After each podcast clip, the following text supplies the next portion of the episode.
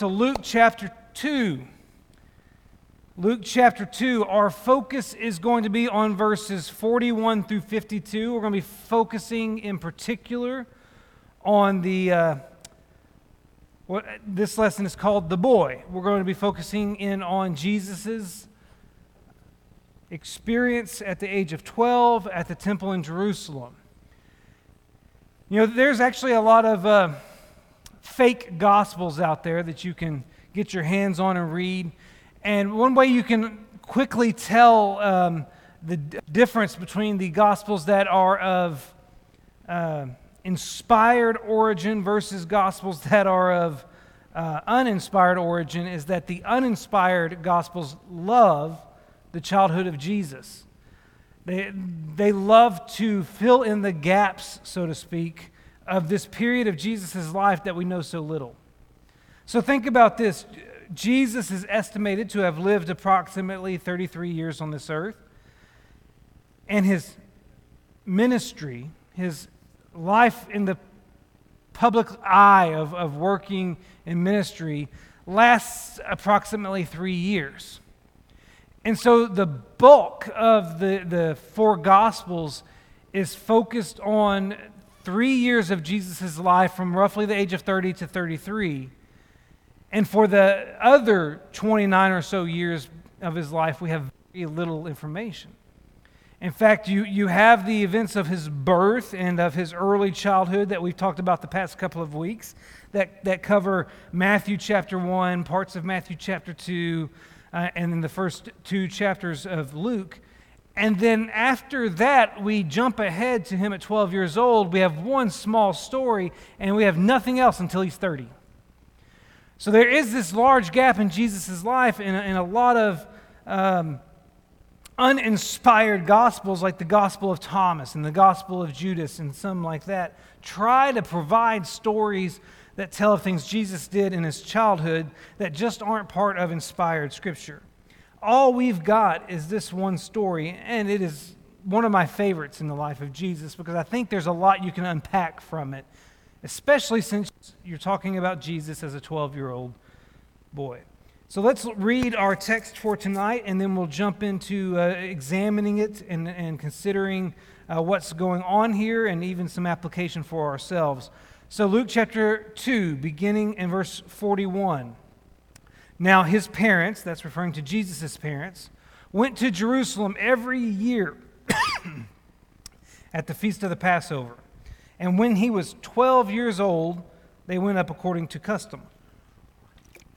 And when the feast was ended, as they were returning, the boy Jesus stayed behind in Jerusalem.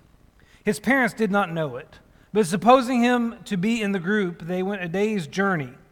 But then they began to search for him among their relatives and acquaintances, and when they did not find him, they returned to Jerusalem searching for him.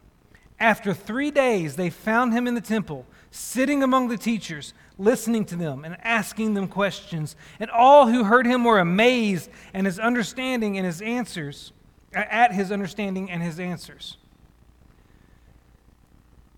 Sorry, I lost my place. And when his parents saw him, they were astonished. And his mother said to him, Son, why have you treated us so? Behold, your father and I have been searching for you in great distress. And he said to them, Why were you looking for me? Did you not know that I must be in my father's house? And they did not understand the saying that he spoke to them. And when he went down with them, and, and, and he went down with them, and came to Nazareth, and was submissive to them, and his mother treasured up all these things in her heart. And Jesus increased in wisdom and in stature and in favor with God and man.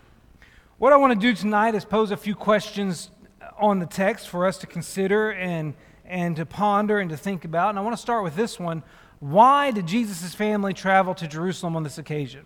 Now, this is the easy one to answer, but I want us to consider the, uh, uh, the bigger picture here. Obviously, they traveled to Jerusalem for Passover. And what that should mean to us, what, what we can gain from that, is that they went to Jerusalem because it was commanded. We need to understand the importance of Passover here. Passover is one of three annual festivals Jewish men were required to celebrate in Jerusalem. See, Mosaic law gave this, this command. It's in Deuteronomy chapter 16 and verse 16. Three times a year, all your males shall appear before the Lord your God at the place that he will choose at the feast of unleavened bread, at the feast of weeks, and at the feast of booths. Now, I know it didn't say Passover there. What you need to understand is that Passover and the feast of unleavened bread were all one feast. They, excuse me, they, they were connected together and they were celebrated in conjunction with one another. Passover kicked off your feast of unleavened bread, essentially. And so you, you have these three times a year that that all Jewish males were supposed to appear before the Lord where, wherever he set up his presence. And the temple in Jerusalem was that place because that's where, prior to its destruction, the Ark of the Covenant resided within that most holy place. And so it was commanded by God that Jewish males, such as Jesus' father Joseph, would need to present himself at the temple. And if you recall, Passover commem- commemorates God's deliverance of his people out of Egypt. And it is the opening feast, as I mentioned, of the seven day feast of unleavened bread, which by New Testament times was popularly called co- collectively the Feast of Passover. So, according to Mosaic law, all Jewish males were commanded to celebrate the feast before the Lord at the place he chose. The place God chose to establish his presence among his people was the temple in Jerusalem. That means that Jesus' parents went to Jerusalem simply because the Lord commanded it. I think it's important. I think it's important that we acknowledge this heritage that Jesus' parents are setting for him. Because at this point in, in history, there are Jews scattered all over the world. When you, you got to remember that, that uh, there was this time period in the Old Testament. You can go back to, to um, uh, the, the, days of, of Daniel, and you can read about how that they're in captivity, and, and they're, they're not going to come back until the days of Ezra and Nehemiah. And you now have this point in time where Jews are scattered all over the known world. And for some of them, it's a great distance to come to Jerusalem. And so it's going to become, for many Jewish people, something they stop doing. They stop the habit of going to Jerusalem. But not Jesus' parents. Jesus' parents are so concerned with observing every command and they're going to instill that into him as their child. So, the, not only do I notice here that Jesus' family went to Jerusalem because it's commanded, but I pick up on an important word because it was their custom. They also went to Jerusalem because it was their custom. You see that in Luke chapter 2 and verse 41. And, and I think that's important. They, they went every year they made this their habit, they made this their tradition. They made this something that wasn't just a one time thing. It was a consistent, habitual practice of obedience to God's word. And this habit evidences itself in the ministry of Jesus. One thing I find fascinating eh, do you know why we surmise that Jesus' ministry lasted three years? The number of Passovers that we can count in his life. And here's what's fascinating whenever you come across a Passover in the ministry of Jesus and in the biographies that we have recorded, guess where he's going? He's always going to Jerusalem. Now, you could say, oh, chalk that up to him being obedient to his father, and, I, and, and you're right, you're correct. But I can't help, I can't help but go, wait, he also had a family that taught him obedience. He had a family that instilled in him the practice of doing things the way God told him to do. And so, if you actually read through the life of Jesus, you'll see that he traveled to Jerusalem for the Passover shortly after his first miracle, and that trip is recorded in John chapter 2. He traveled to Jerusalem for an unnamed feast that apparently wasn't Passover, John chapter 5. He traveled to Jerusalem for the Feast of Booths, in John chapter 7. He traveled to Jerusalem for the Feast of Dedication in John chapter 10. And he traveled to Jerusalem for the Passover again, the one that took place immediately before his crucifixion, which is recorded in Matthew 26, Mark 14, Luke 22, and John 11 through 13. Jesus didn't just go to Jerusalem for Passover. The, most every uh, feast that's mentioned in Mosaic law, Jesus made a trip to Jerusalem for. And we have that recorded for us. And so we see Jesus has the habit of going to Jerusalem for these feasts. And, and, and, I can't help but believe that even though he's the Son of God and would do this out of obedience to his Father, that he learned something important from his parents.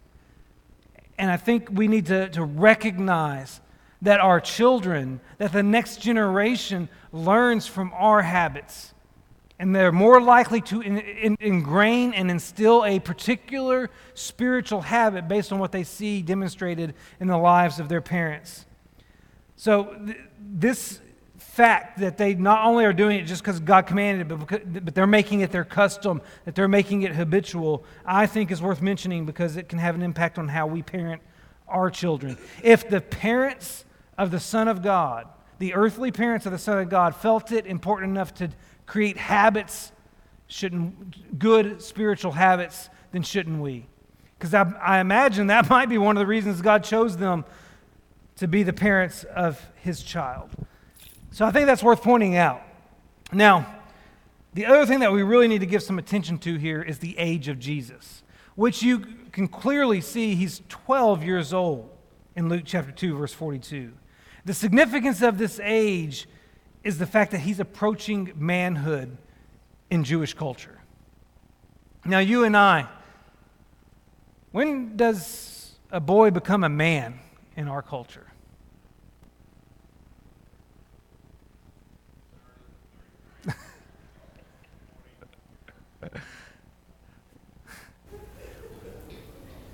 Does a boy become a man in our culture? Might be the more pertinent question. But so we have some standards. We'll throw out the number 18. That will be on the young end of things. And the only, only reason we will throw out 18 is because, hey, now they can serve actively in the military, right? And vote. Thank you. Then we throw out 21, and the only reason we throw out 21 is because they're able to legally drink. Oh, you can get married younger than 21. Some states, but that's a state issue, not a federal. Then we'll throw out the number 25. Do you know why we throw out 25? Car insurance. That's the silliest one, isn't it? Now we should probably throw out 26 because that's when you come off your parents' insurance now. And we might throw out 30, we might throw out 40. We don't have a set definition of adulthood anymore. But in the Jewish culture of Jesus' day, it was 13.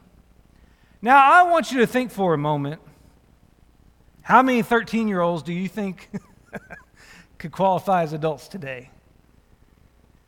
Jesus is 12 here, but he is already training for adulthood.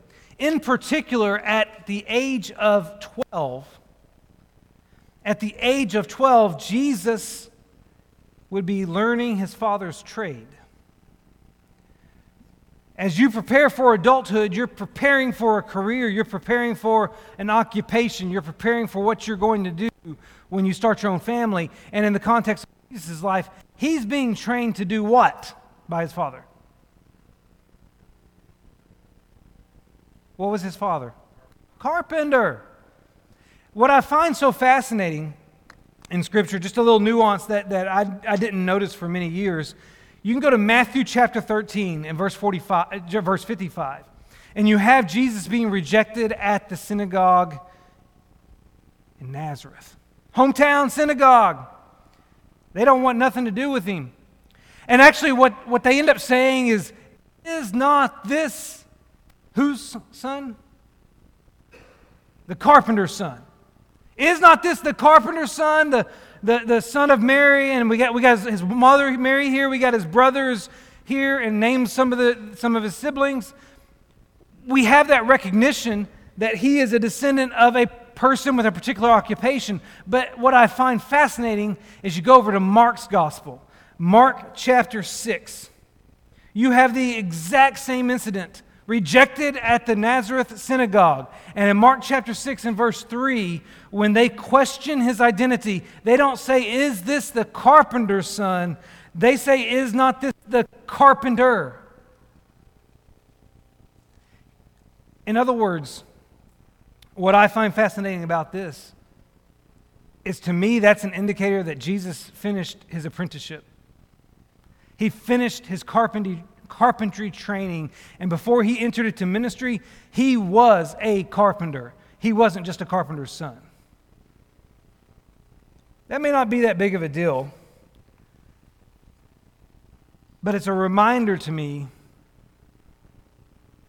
that Jesus was human like me. That at, at one phase of his life, he had, a, he had a job just like me. That he wasn't just an itinerant preacher, teacher, healer, miracle worker for his entire life, but that he had to work. And guess what? He had to work harder than I do. So I think it's worth mentioning that, that at the age of 12, Jesus is learning to be a carpenter like his dad, and it's something that Mark chapter 6 seems to infer that he brought to completion as a career. But here's the other thing that's worth mentioning, something that's significant about this age. At 12, Jesus would have been preparing to become a member of the spiritual community. You ever heard the phrase bar mitzvah? Does anybody know what bar mitzvah means? What was that? Not exactly. That would probably be a good English translation to some degree. Son of the law or son of the covenant, either one. It's indicating that you are now a member of the covenant community. It's that moment that you, tra- when you celebrate your bar mitzvah, you are transitioning from childhood to adulthood in the community of faith.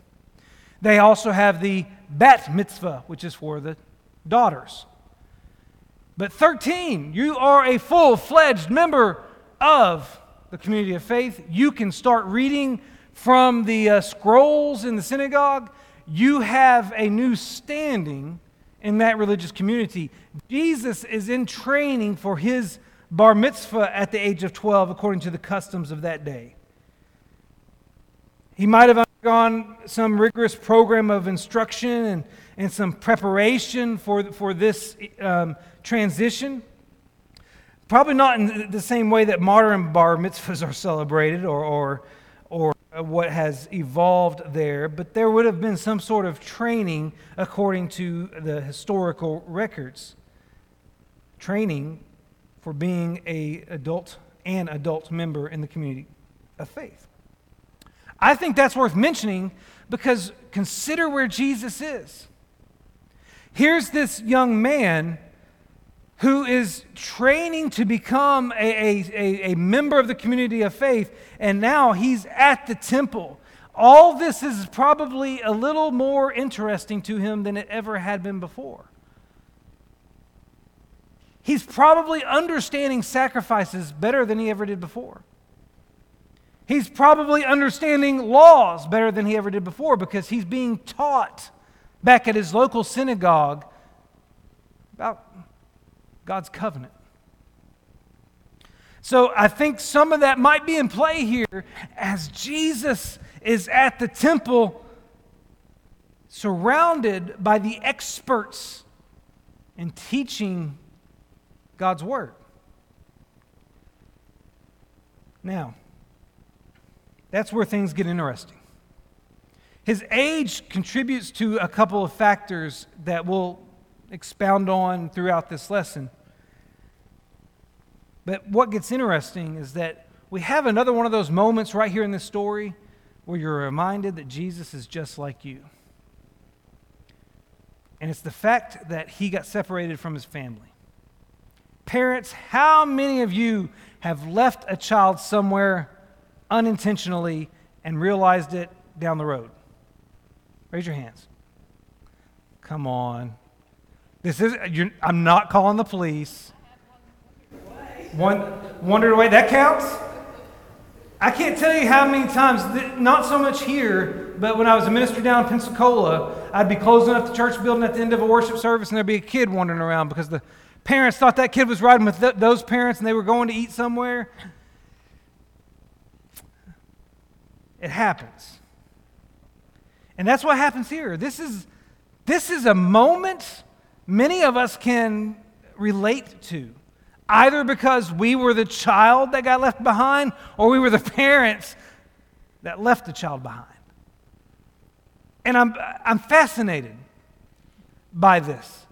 How did Jesus get separated from his parents? Well, there are two factors here that I think are worth mentioning. First, Jesus got separated from his family because his desire was at the temple. When you look here at the text, it seems to indicate that Jesus deliberately chose to stay in, the, in Jerusalem despite the fact that his family was departing. So, so look at that language there in Luke chapter 2, verse 43. And when the feast was ended, as they were returning, the boy Jesus stayed behind in Jerusalem. It almost comes across in, in our English language like there was a deliberate decision here. And, and, and maybe it was. But I don't think this was an act of disobedience. I don't think Jesus was trying to be a child who made life miserable for his parents, or he was trying to get away from his parents, or he was just flat out disobeying them. I don't think that's what's happening at all. I think Jesus staying at the temple was an act of desire, as if he was thirsting for what the temple provided, particularly in the realm of studying. In regards to his educational opportunities prior to the temple visit, they were limited. Have you ever gone somewhere where you suddenly realized you had access to more knowledge and you just wanted to absorb it? I've been to some libraries. I did a semester of graduate work at the what is now called Harding School of Theology in Memphis. And their library is fascinating to me. It's, it's not a huge library, but it's a decent sized library. And the books in there, they don't have a section for literature, they don't have a section for uh, science.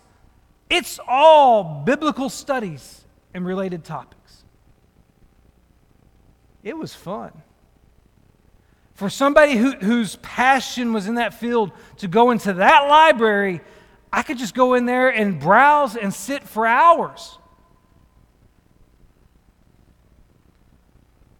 I, I, I wonder if, Jesus is experiencing that.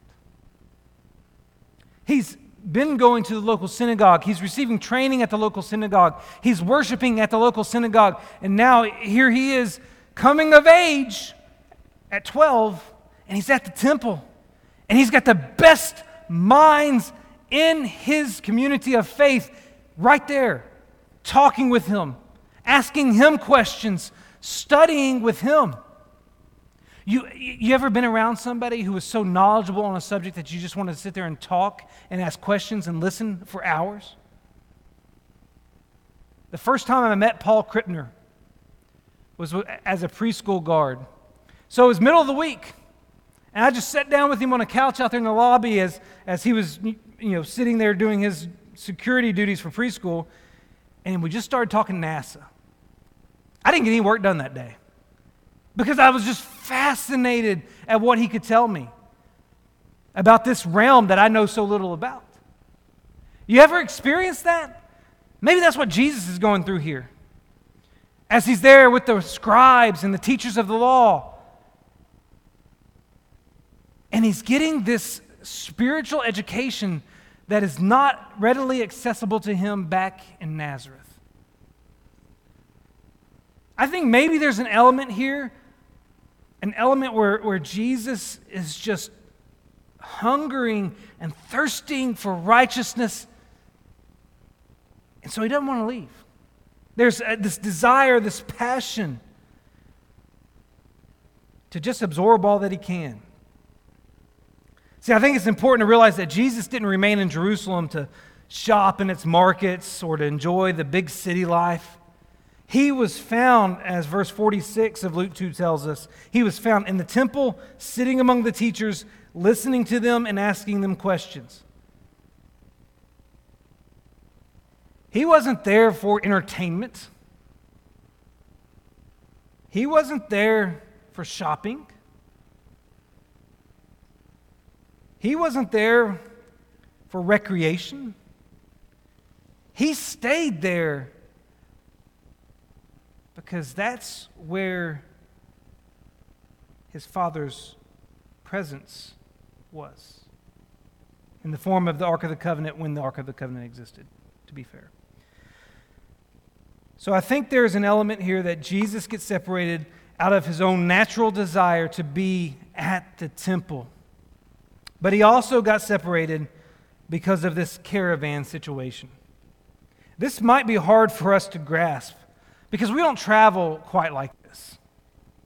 But you have to remember this is a religious feast that every adult male was expected to attend in Jerusalem. So here's what happens.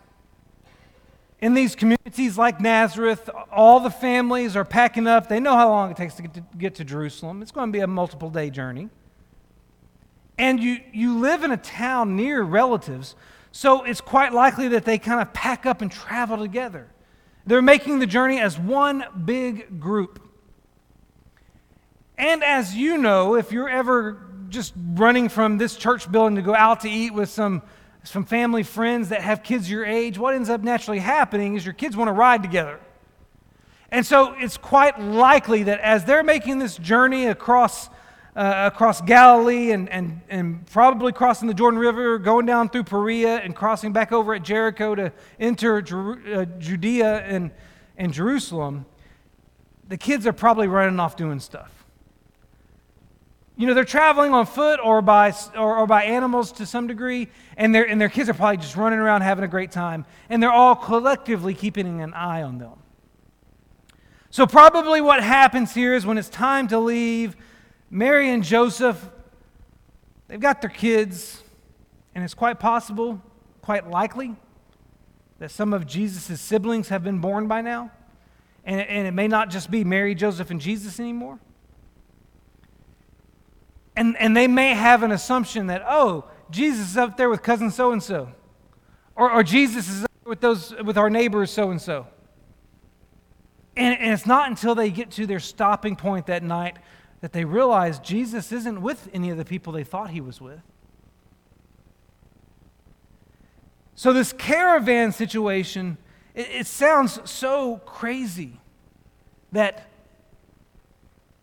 Joseph and Mary could misplace the Son of God. Great minds think alike. It's so crazy that that's possible. But when you think about the context of this traveling situation and, and the, the natural assumptions that we make, it's possible. I wonder how they prayed that night. Now, think about that. God, I, I'm sorry we misplaced your kid. Please help us find him. What, what would that prayer feel like as parents? And that's when we go into search mode with Joseph and Mary. And we read in the text that after three days they found Jesus. Now, what does that mean? Was Jesus on his own for three full days? What's going on here? Does that amount to child abuse? Child neglect? Something like that? Well, let's look at our options regarding this three days. When we read that in Acts chapter 2 and verse 46, it could be a reference to the fact that Jesus was found after Mary and Joseph searched the city of Jerusalem for three days. That once they got back to Jerusalem, it took them three days to search through Jerusalem to find Jesus. And that, if that were the case, then we would need to understand Jesus' statement to them when, when he rhetorically said, Why were you looking for me? Did you not know that I must be in my Father's house? If it took them three days to search through Jerusalem, then when he says that, it's like he's saying, Why didn't you search here first? But there is another option in understanding these three days. And it could be that Jesus was found on the third day after his family's departure from Jerusalem.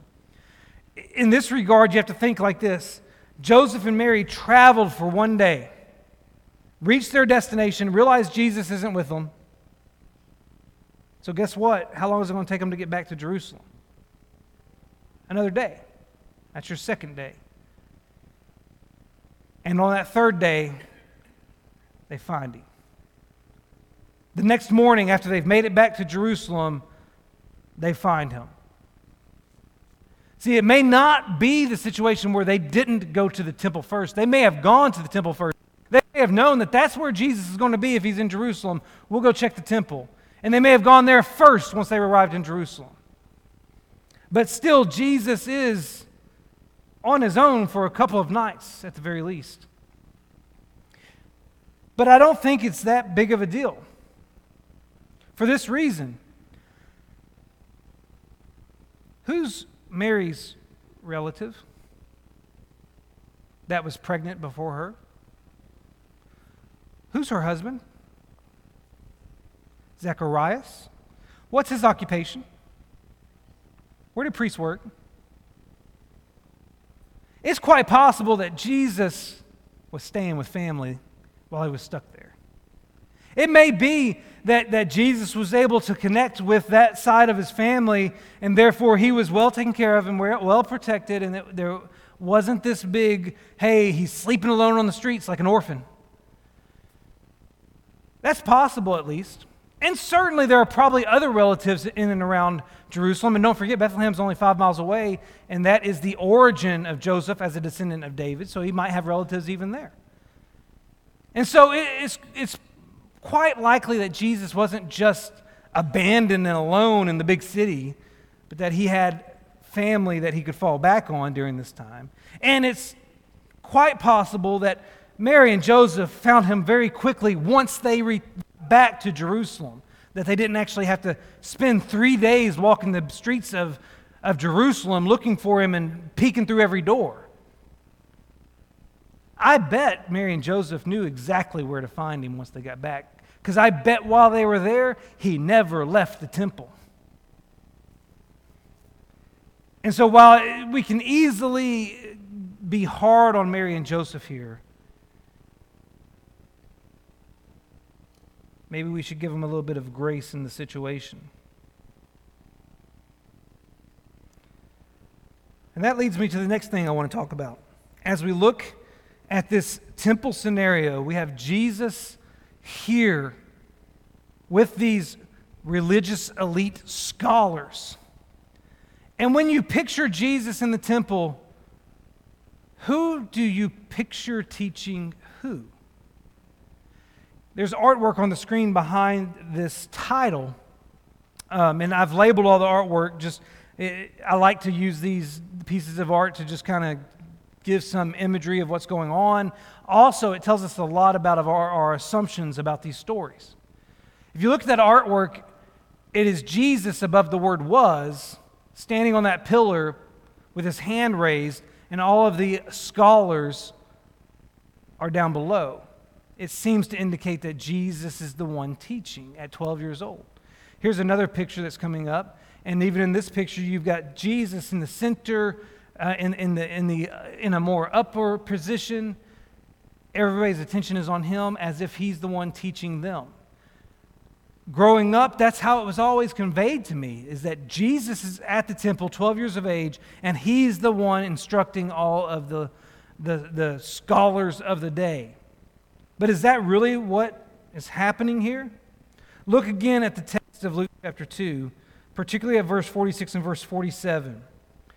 It tells us that Jesus was sitting among the teachers, listening to them and asking them questions. Who's teaching who?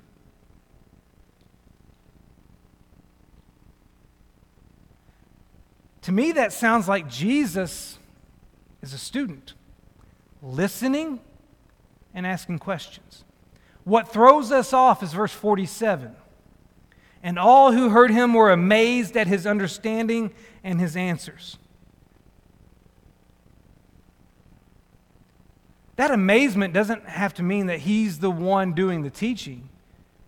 It just means they're amazed at how he responds to the questions they ask. That his knowledge, his intelligence, his application, whatever it may be, just seems way above his age. I like the way I've got a couple different authors that I'm going to quote up here that I thought did a uh, presented their case very well. This one comes from the Truth for Today commentary. David Roper writes this Do not misinterpret this scene. Jesus had not taken over the class. He was not teaching the teachers. It was a typical religious class of those days with both teachers and students asking and answering questions.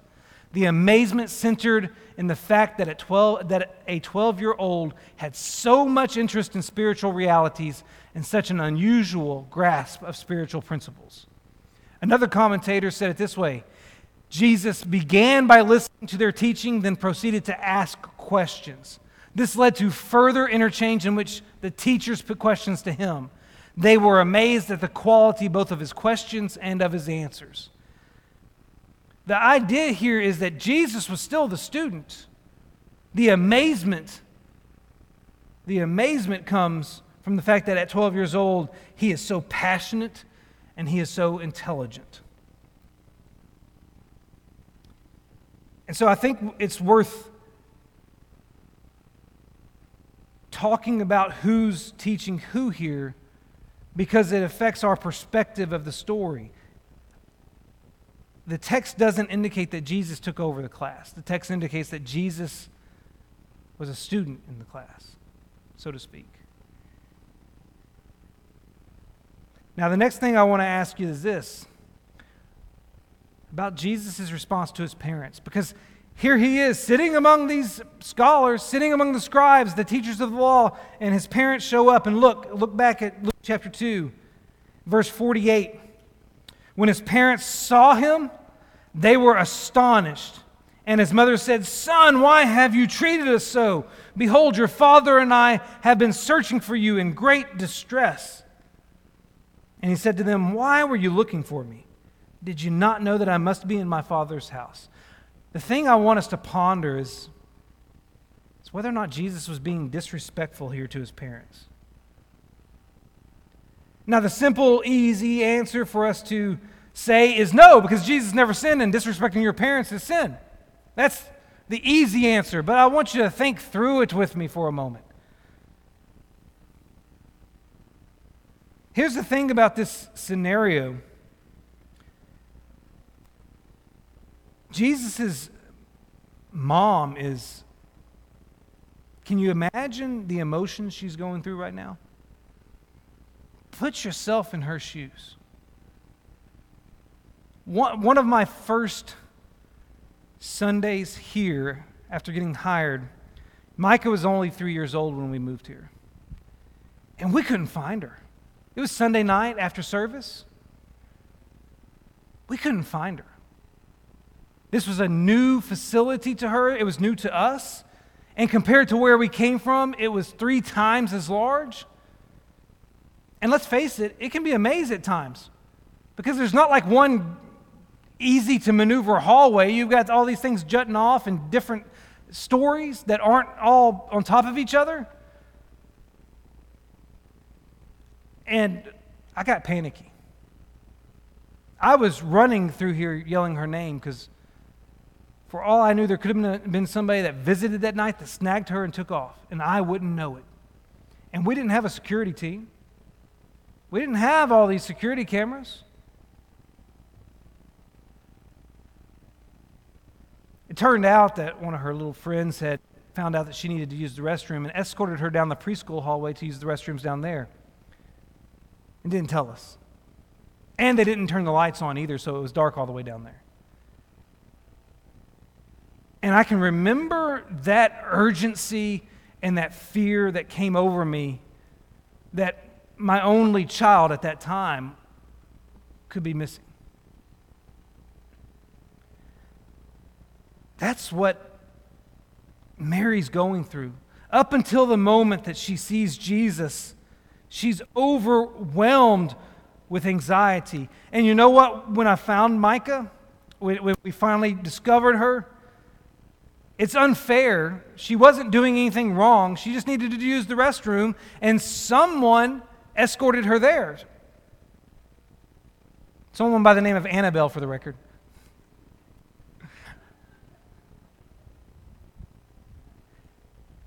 Jesus wasn't necessarily doing anything wrong, but just like with Mary, you know what I did? Micah, what are you doing? It's your fault. All these emotions I'm feeling, they're your fault. You, you know, I didn't say that, but that's how, I, that's how it comes across. I'm putting the blame on her. All she was doing was trying to make sure she got to the bathroom on time. And you can feel that coming out of Mary. Jesus, what are you doing to me? And then he responds. And at first glance, Jesus' answer might appear disrespectful, but I think there's more to it than that. I think, one, we need to consider the fact that these are the chronologically first recorded words of Jesus in all of Scripture. And I don't think that by inspiration of God, the first chronologically recorded words of his son are going to be something disrespectful. And I think it's also significant to note that in Luke chapter 2 and verse 40, 51, which concludes this story, Luke intentionally provides a little narrative detail about the fact that Jesus went home to Nazareth with his parents and he was submissive to them. I think there's intent behind that on Luke's part to make sure we know that what Jesus does here is not an act of disrespect, that Jesus was, in fact, a submissive child. But I think we also need to understand what Jesus is ultimately saying. That phrase, I must be in my Father's house, that's the English Standard Version, New American Standard, and New International all use it as well, is also translated, I must be about my Father's business in the King James and New King James. And either translation works with the Greek here. Literally, the Greek text says, in the blank of my father. It can refer to things or affairs or people, but it's best understood here as house of my father due to some parallels with language over in Luke chapter 6 and Luke chapter 19, where the temple is referred to as God's house. So, what Jesus does here is he expresses interest in learning his he- heavenly Father's trade. Go back to what is happening in his life at the age of 12. At the age of 12, he's being trained in his father's occupation. And at the age of 12, he's at the temple. And when he says, I must be about my father's business, it's as if he's saying, I need to be doing the work of my Father. And you know that. Je- Jesus is communicating to his parents, you should know that. Why should they know that? Because not everyone knows his identity. But the two people who do know it are Mary and Joseph because they had a messenger tell them that. And so Jesus remained in Jerusalem at the temple because he wanted to be about his father's business. And that statement's an indication that in this moment, Jesus was putting God first. He was prioritizing the will of God above everything else. Even at this young age, he understood that God deserved more than fleeting attention, that God deserved to have his heart, his mind, his soul, his strength. And that's what he's given him here at the temple.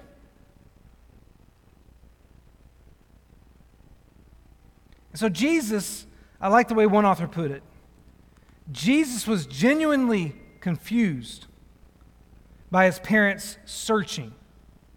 Because if they had remembered his beginnings or recalled the words of Simeon, who offered a prophecy about him when he came to the temple uh, shortly after his birth, then they should have known that the first place to look upon returning to Jerusalem was the temple. Where else would the Son of God be but in the house of God? Because he cared that much about doing the Father's business.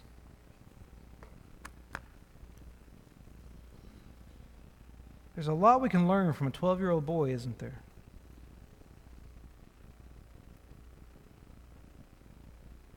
And I think above all else,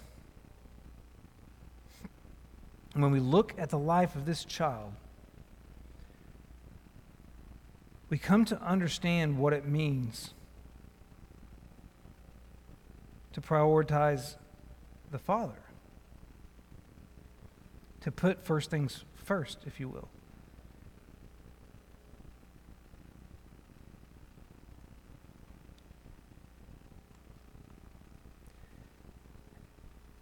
And I think we need to walk away from looking at Jesus' 12 year old boy at the temple story with an appreciation of the fact that what we do matters because our faith is visible. One thing that stands out to me about Jesus, and I alluded to this Sunday in my sermon, is, is that he was an expert in observation. In Mark chapter 1, verse 16 and 19, we're told that Jesus saw Simon who would later be called Peter. He saw Simon and Andrew, as well as James and John, going about their everyday fishing tasks.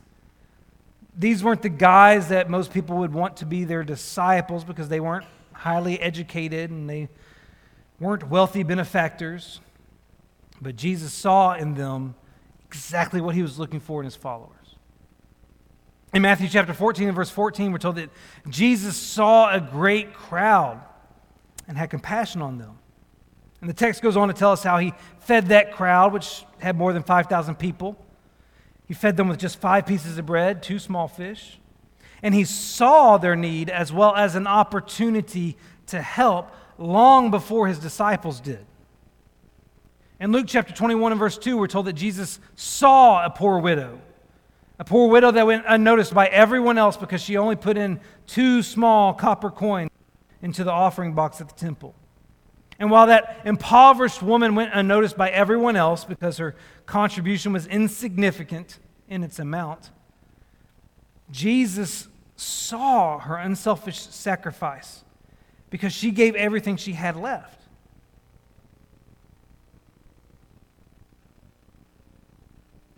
And here's my point Jesus sees what so many don't see. And I think when we reflect on this particular account, when we reflect on what Jesus' parents taught him by taking him to the temple every year for the Passover, he saw faith lived out. He saw the same thing he saw as an adult when that paralyzed man descended from the roof. He saw the faith of that paralyzed man's friends when that man came through the roof. And every year when he went to Jerusalem, he saw the faith of his parents. And I think sometimes we de emphasize the visibility of our faith because we're so focused on what we do.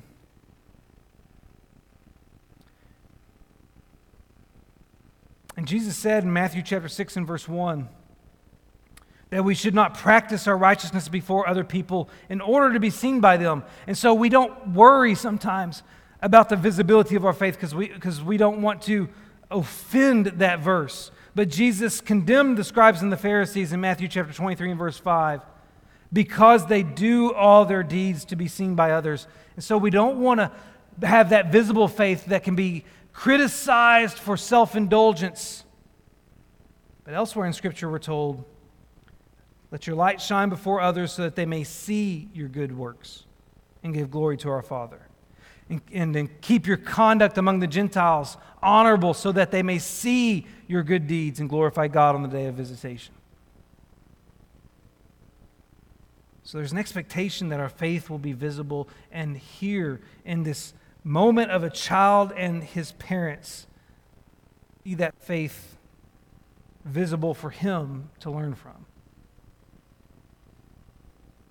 The other thing I take away from this story is that your priorities are chosen. Jesus' declaration that he must be about his Father's business was a declaration of priority. He was saying that from that moment on, God was going to take precedence in his life. I imagine it was a, an interesting wake up call for his parents. Did you notice that verse, Luke chapter 2? It was in verse, um, oh, now I've got to pull my verse back up. You notice that at the end of the story, we're told um, that they did not understand. This is verse 50. They did not understand the saying that he spoke to them. And he went down with them in verse 51 and was submissive to them. And then there's this little tagline and his mother treasured up all these things in her heart. You know what that tells me? That there was something about this day, something about this event, something about him at 12 years old at the temple that stood out to her. It was a memorable moment in his childhood and must be because it's the only one that we got that was kept for us. It was a memorable moment, maybe because it was the moment she knew he knew who he really was. It may be for her that moment where she goes, okay, he fully understands that he's the Son of God.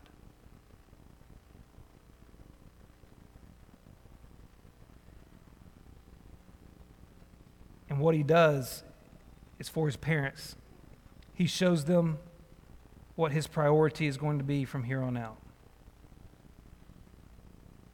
And you have to think he's living what he's going to preach. Matthew chapter 6 and verse 24, Jesus taught, No one can serve two masters, for either he will hate the one and love the other, or he will be devoted to one and despise the other. And a little while later, he says, Seek first the kingdom of God and his righteousness. Here's a guy who's already become a carpenter. But by the time he starts his ministry, everything else is sacrificed for the sake of the kingdom. Here's somebody who, at the age of 12, is demonstrating he understands what priority is going to entail, that he's going to have to make intentional decisions. This is the guy who's one day going to say this in Luke chapter 14, verse 26. If anyone comes to me and does not hate father and mother, wife and children, brothers and sisters, yes, even their own life, such a person cannot be my disciple. This is someone who understands what priority is, and he's already showing it at 12 years old. I love this story. I love that this is preserved in God's word, and we get a glimpse at his youth I love